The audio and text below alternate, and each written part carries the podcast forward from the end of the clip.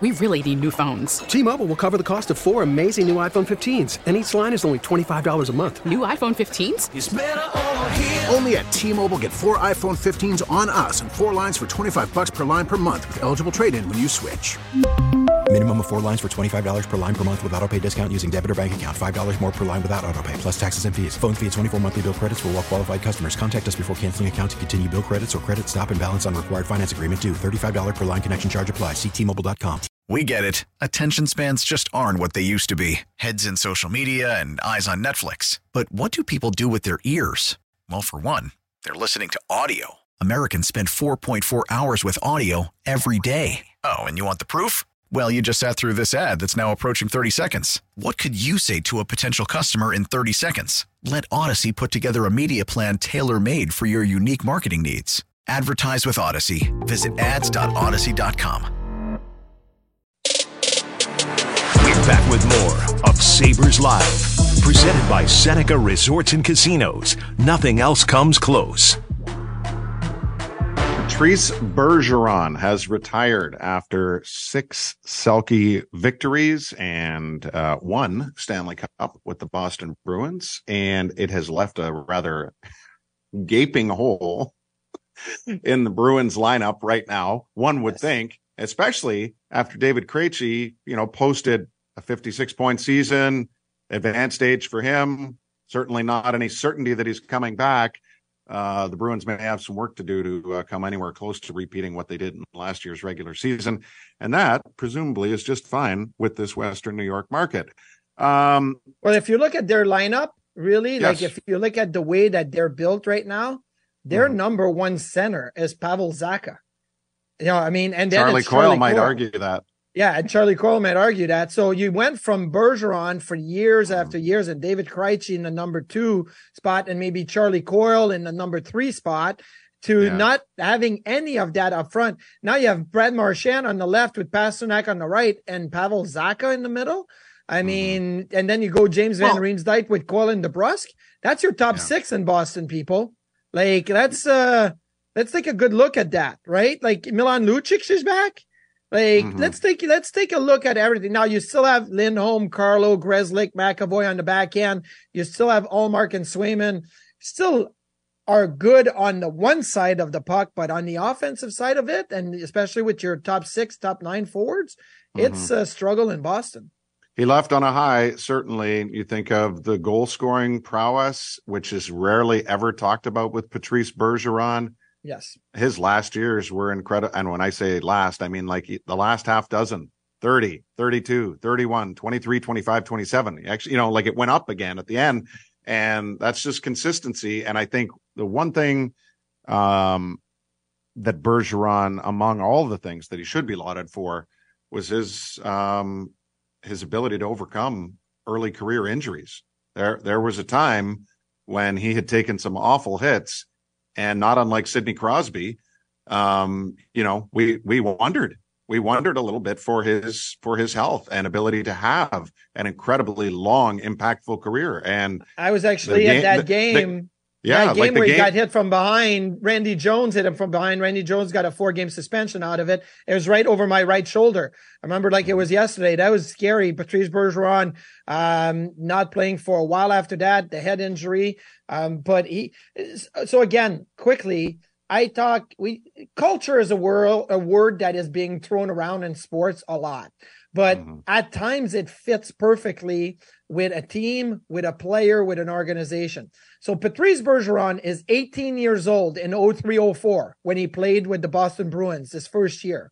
The next year, he's 19. It's the 05, 04, 05 lockout, right? He could have said, I'm an NHL player. I'm going to go play in Europe or I'm going to sit at home. I'm going to do whatever. I'm going to wait for the season to start. No, he and the Bruins decide the best way for him to continue to develop is to go to Providence as a 19 year old, not to go back to juniors because they had that option for him. He went back to Providence, went to the World Juniors with the likes of Getzlaf, Carter, Crosby, like one of the best Team Canada ever assembled. Mm. And he was a leader. He's led the tournament in points. He was the captain. Like all of that was Patrice Bergeron as an 18, 19, 20 year old. Like the, the culture that he set for not only himself, but the Boston Bruins. It reminds me a lot of, you know what, like Tate, you're going to go play in Rochester. Like, hey, Quinn Peterka, you're going to be uh, playing in the playoffs. Uh, even Peyton Krebs, uh, a year and a half ago now, going to mm-hmm. play in the playoffs. Like that to me is a lot of the culture that teams at times try to to imitate or duplicate, but it doesn't always happen. But Boston and Bergeron did it from the get go. Part of still arguably the greatest draft ever, which is 2003. The yes. only surprising part is that Bergeron somehow went 45th. he is now the second highest scorer from that draft. And folks, it is one of the most stunning of all time. Eric Staal leads and still plays. Yes. With 1,063. Bergeron is second at 1,040. Getzlaf is retired. Fourth on the list. 205th overall and still going strong. Joe Pavelski. Corey Perry, Zach Parise, Brent Burns, Jeff Carter. Look, these guys are still going. And Thomas Vanek. Yes. Like it's that's your top group of scorers from that. And then, oh, if you wanted to go a little further, Dustin Brown, Ryan Suter, Shea Weber, Ryan Kesler. Like, man, oh man, oh man. What a draft. What a career well, for Patrice Bergeron. I, I, would like to say, oh, let's see who the, who the Buffalo Sabres drafted that year ahead of Patrice Bergeron. Now they picked Vanek, and they didn't have an early second round pick. So they ended up picking after Bergeron. So I can't blame the Sabres for not picking Bergeron. Vanek was a, a, a top tiered player and showed it, right? Uh, but hmm. there's a lot of teams that ended up with one, two, and even three picks before Bergeron was selected. Uh, that to me was a huge miss at the time for, uh, for those, those teams drafting.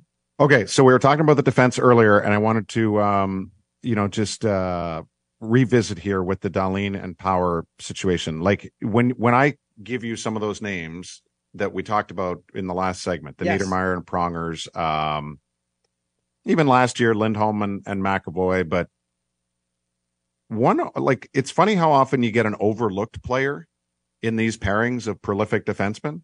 Yes. But this one in particular, I know you'll be able to speak to, and he, you know, would find himself on uh, near the top of scoring on multiple teams he played for like Mark Streit and Andrei Markov in 0708 for the Habs at yes. 62 and 58.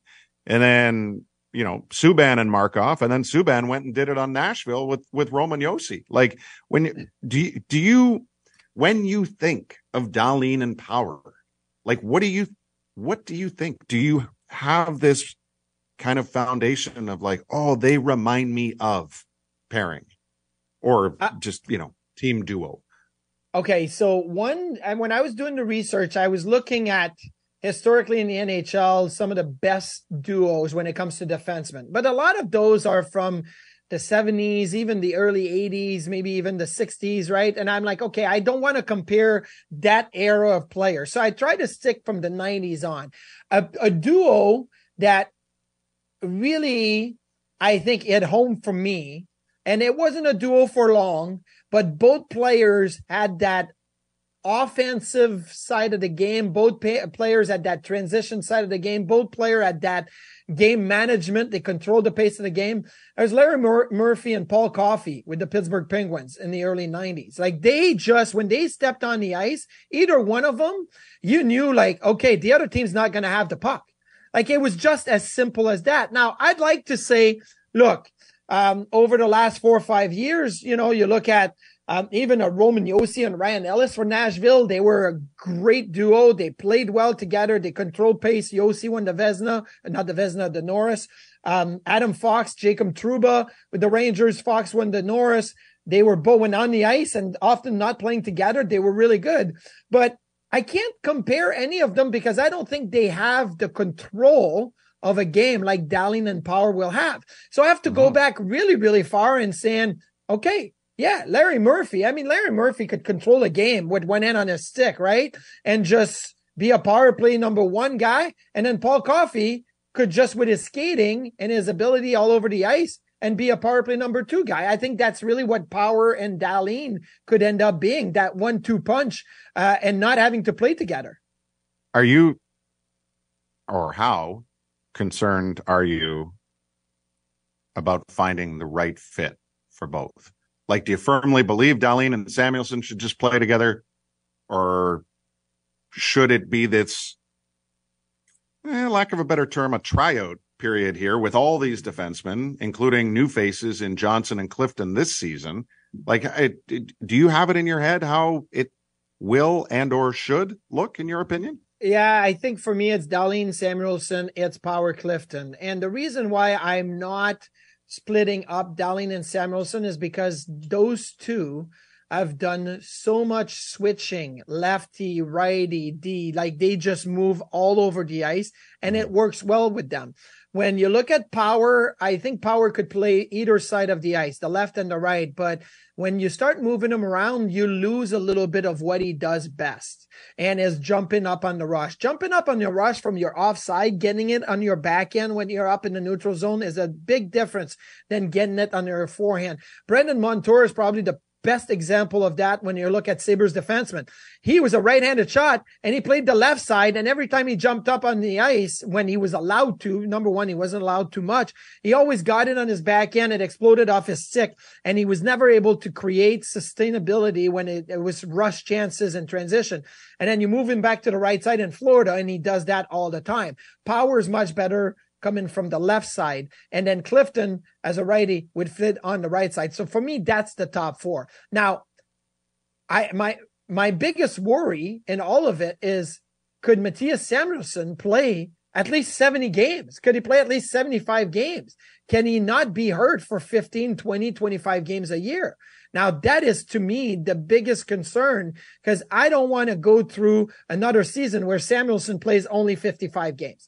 Like to me, playing less than 65, 70 games is what handicapped the Sabres last year and where they ended up. If you have Samuelsson for 70 or 75 games, you have Dahlin probably getting over 80 points. You have Owen Power now playing more in a stable room on the uh, role in the second pair, um, probably gets to 40, 45 points and the Sabres make the playoffs. That's the biggest concern I have when it comes to the group of defense. Can you tell me the two Atlanta Thrasher defensemen in the 10 11 season that had more than 50 points? Dustin Byfuglien. And? And, uh, Ernstrom? Enstrom? What was his name? Enstrom. Toby Enstrom. Enstrom. Toby Enstrom. Yes. Oh, I I'm gonna do a lap just for that one. Because I like the Atlanta Thrashers are one of those like trivia question that gets lost. Like it's like they never existed. That's that's as bad as it could get. But yes. Yeah.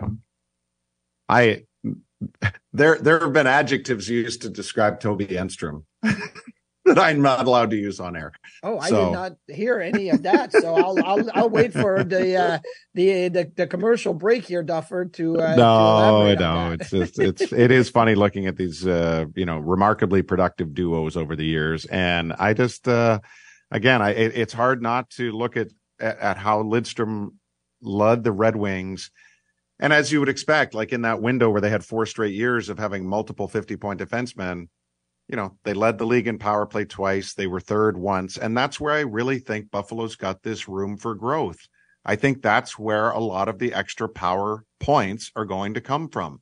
There's no I, I, reason, there's no reason this team can't have two extremely successful power play units. And I think Owen is it, that will allow him to go from 35 to that next tier very quickly, in my opinion. I, I believe that's true. And also, if there's stability in the health on the blue line, then you get more familiar with your partner. You get mm more familiar with your ice time. Um, I do believe that that's going to help Owen Power. Now, when we did this, ex- when we were preparing for this exercise uh, of duo, my brain went to movie duos, right? Like we have Barbie out right now and Barbie and Ken. That's an iconic duo, right? So I don't know if when we come back from break, we want to have a little bit of fun with that. Like uh, Owen Power and Rasmus Dahlin. What's the best dynamic movie duo that maybe we can compare them to? I have a list of like 10 or 12 that I want to have fun with. So maybe we have fun with the couple of minutes we have coming back from break. Yes, barely a couple of minutes. Back after this on Sabres Live. Stay with us. We really need new phones. T Mobile will cover the cost of four amazing new iPhone 15s, and each line is only $25 a month. New iPhone 15s? Only at T Mobile get four iPhone 15s on us and four lines for 25 bucks per line per month with eligible trade in when you switch. Minimum of four lines for $25 per line per month with auto pay discount using debit or bank account. $5 more per line without auto pay, plus taxes and fees. Phone fee at 24 monthly bill credits for all well qualified customers. Contact us before canceling account to continue bill credits or credit stop and balance on required finance agreement due. $35 per line connection charge apply. Ctmobile.com. We get it. Attention spans just aren't what they used to be. Heads in social media and eyes on Netflix. But what do people do with their ears? Well, for one, they're listening to audio. Americans spend 4.4 hours with audio every day. Oh, and you want the proof? Well, you just sat through this ad that's now approaching 30 seconds. What could you say to a potential customer in 30 seconds? Let Odyssey put together a media plan tailor made for your unique marketing needs. Advertise with Odyssey. Visit ads.odyssey.com.